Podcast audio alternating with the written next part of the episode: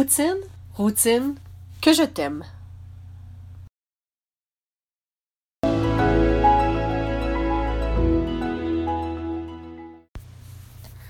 Bon matin à vous, chers entrepreneurs. Ici Ordre versus Désordre avec Annick Giroux.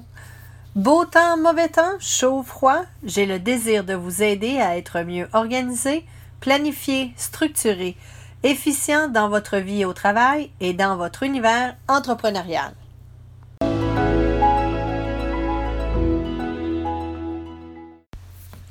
Dans cet épisode business, je vais partager avec vous les 10 points à effectuer de façon routinière.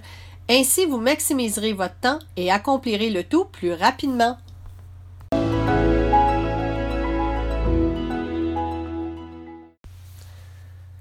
Des études ont bien démontré que la routine est la clé du succès depuis bien longtemps.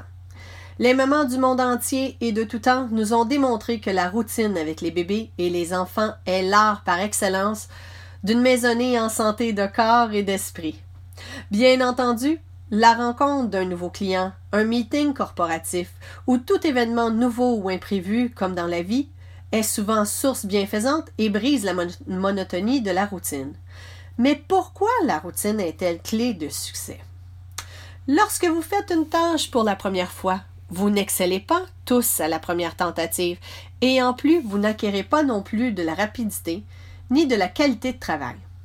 C'est à force d'y mettre du sien et de recommencer que l'on acquiert l'expérience, l'expertise et donc du travail bien fait rapidement. Peu importe qui que vous soyez, la routine s'établit dans votre quotidien, à la maison comme au travail. Dans le cadre du travail, toutefois, c'est une bonne chose que d'améliorer son rythme face à certaines tâches redondantes, comme de faire le ménage dans sa boîte de courriel. Que devrait-on accomplir en mode routine? Numéro 1. Les courriels. Ici, je ne m'étirerai pas sur le sujet puisque j'en ai déjà parlé dans mon podcast Boîte virtuelle, je te déteste. Toutefois, pour maximiser votre temps, je dirai ceci. Sélectionnez une plage horaire et effectuez les tâches liées au courriel dans cette plage. Lorsque le temps alloué s'arrête, c'est fini. On y reviendra plus tard. L'exception est toujours une demande de devis, des questions de nouveaux clients, donc un courriel qui amène un temps de réflexion plus long. Numéro 2. Vos contacts. Pour ne pas chercher la bonne personne ressource ou le contact d'une personne, pourquoi ne pas faire une liste avec un fichier Excel? Cette liste peut ainsi contenir le nom de la personne à qui vous avez parlé, le nom de la compagnie qu'elle représente, le numéro de téléphone, son adresse de courriel, et vos commentaires et informations faisant suite à votre conversation téléphonique ou courriel. L'avantage d'un fichier Excel est que si vous faites une recherche dans votre fichier, tous les champs passent en survol, alors il est très facile de retrouver l'information nécessaire. Numéro 3. Vos abonnés. Que ceux-ci adhèrent à votre bulletin d'information ou newsletter, vous écrivez par courriel, encore une fois, faites-vous un fichier Excel.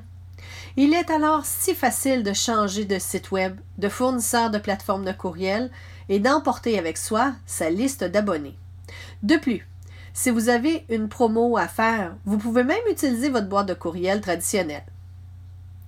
Numéro 4 la rédaction.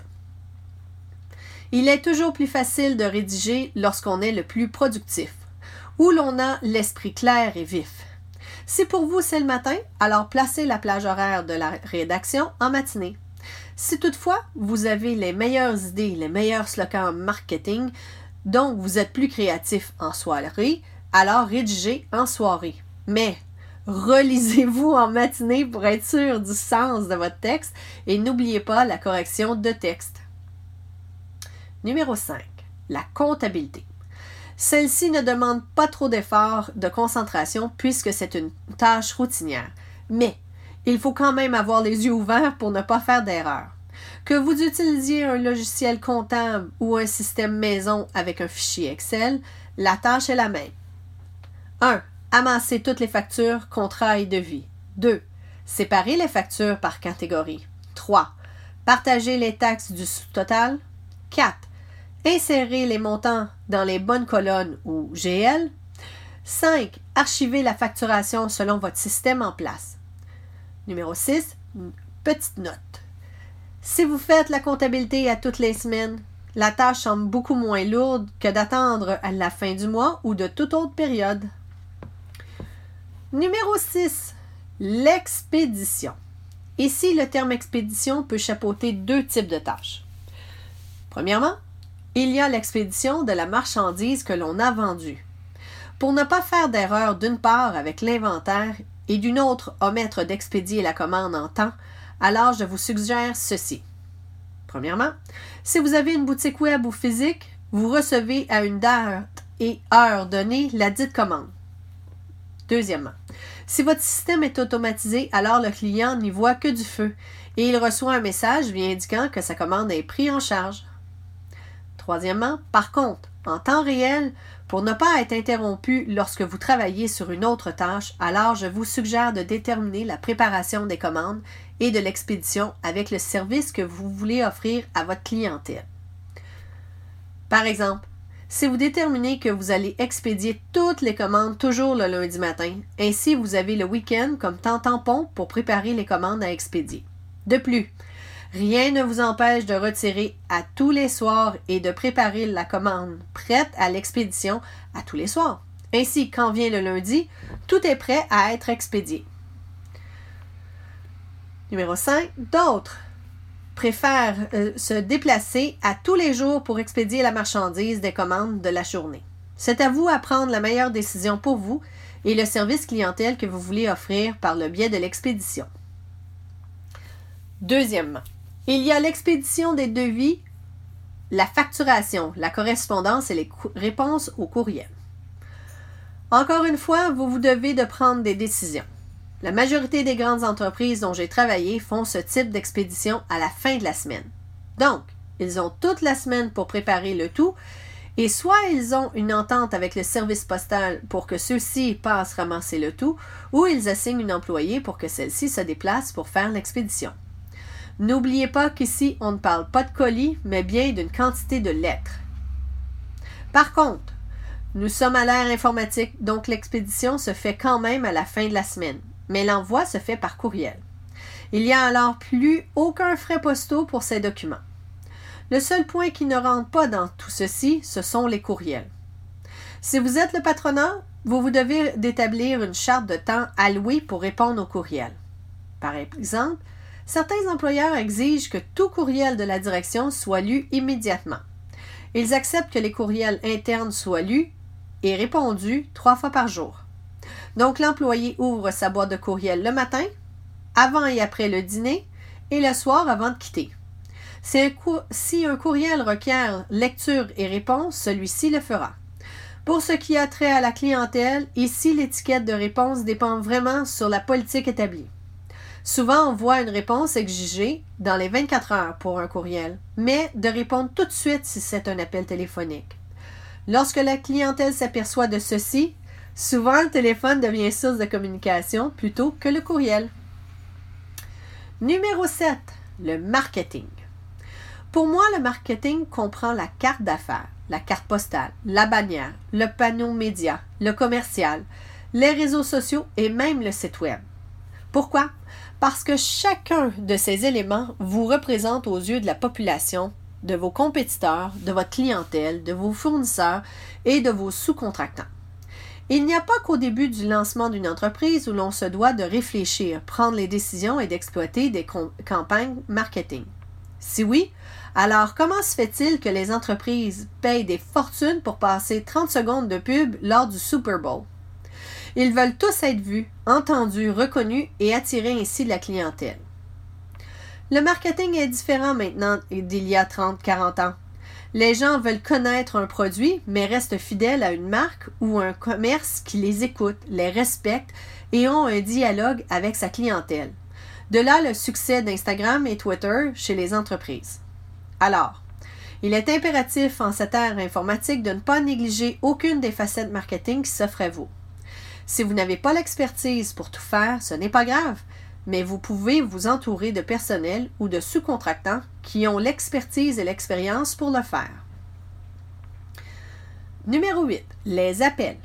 Que vous faites des appels, retournez des appels ou faites du suivi, sont tous des appels.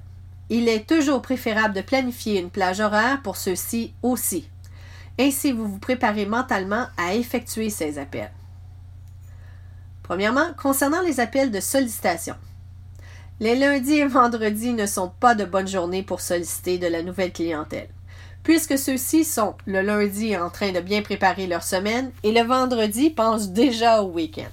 De plus, puisque les meilleurs télémarketeurs ne réussissent pas à tous les coups, il est bon, après tous les 5 à 10 appels, de bouger pour ne pas s'autocritiquer trop lourdement, ni être trop pressant lors du prochain appel. Étant donné que le discours, les questions reçues et demandées sont pas mal toujours les mêmes lors de sollicitations, il est bon de les effectuer à la chaîne. Ainsi, si l'on est de bonne humeur parce qu'on a de belles réussites, alors pourquoi ne pas continuer sur cette belle lancée? Les meilleurs télémarketeurs ont tous en commun d'offrir un appel comme s'ils parlaient à un ami et beaucoup de professionnalisme. Concernant tous les autres appels, Étant donné qu'autrui s'attend à recevoir un appel de votre part, alors un bloc d'appel en après-midi est toujours plaisant lorsqu'on a moins d'énergie pour faire les travaux de concentration. Servez-vous un thé ou un café comme si vous alliez à la rencontre d'un ami et lancez-vous. Numéro 9. Organisez votre bureau. Ici, je ne parle pas d'un système de rangement, mais bien de disposer de la surface de travail pour que le lendemain, vous soyez fin prêt à recommencer une journée de dur labeur avec une surface de travail propre et prête à être utilisée. L'évaluation. Peu importe le terme que vous voulez donner à l'évaluation, il n'en reste pas moins le même. Vous évaluez votre travail accompli et évaluez ce qui reste à faire pour arriver avec le but que vous vous étiez donné pour la période de temps donné. Ainsi, vous pouvez dire si vous étiez réaliste sur la tâche à faire et le temps alloué ou non. Cette évaluation fait aussi en sorte de déterminer si un projet doit être mis de l'avant au détriment d'un autre. Si vous faites cette évaluation régulièrement sans s'autocritiquer, mais bien de regarder le travail à faire sans les lunettes roses, soit celles qui embellissent le tout, alors vous serez juste avec vous-même, vos employés et vos sous-contractants. Alors, bonne routine!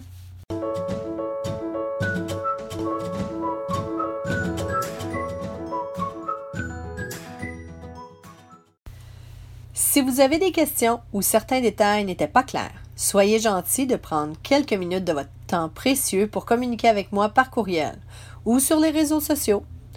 N'oubliez pas de nous y suivre sur les réseaux sociaux.